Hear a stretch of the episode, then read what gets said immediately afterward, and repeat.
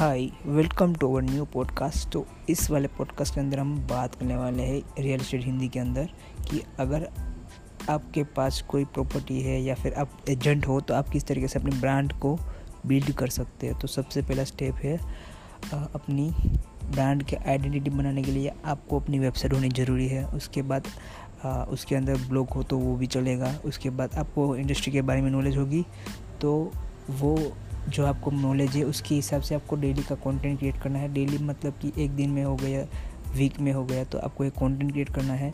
और जो कुछ भी कंटेंट आपने क्रिएट किया है तो वो वाले कंटेंट को हमें, हमारे जो सोशल मीडिया प्लेटफॉर्म है, जैसे कि YouTube Instagram Facebook Twitter LinkedIn वो वाले प्लेटफॉर्म के ऊपर आपको अपना कंटेंट को सेंड करना है। जैसे कि मान लीजिए आपने ऑडियो फॉर्म के अंदर बनाया है तो वो ऑडियो पॉडकास्ट के अंदर जाएगा, उसके बाद कोई वीडियो हो गया पाँच मिनट से ऊपर का या पाँच मिनट के नीचे का तो वो यूट्यूब के अंदर आप अपलोड कर सकते हो।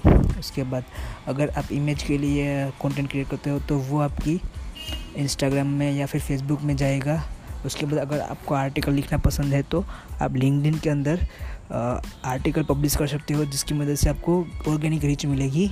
उसके बाद जो लास्ट है ट्विटर तो अगर आप शॉर्ट में कुछ इन्फॉर्मेशन शेयर करना चाहते हो तो आपको ट्विटर का यूज़ करना चाहिए, जिसके अंदर आप 256 कैरेक्टर के अंदर आपका कुछ भी मैसेज है तो वो लोगों के सामने सेंड कर सकते हो। तो आपने समझा कि as a real estate agent आपकी ब्रांड बिल्ड करने के लिए आपको लेटेस्ट ट्रेंड के हिसाब से कंटेंट को क्रिएट करना है और वो लोगों के सामने प्रेजेंट करना है, जिसकी वजह से आपको ब्रांड अवेयरनेस भी मिलेगी और आपकी खुद की पर्सनल ब्रांडिंग भी बिल्ड होगी।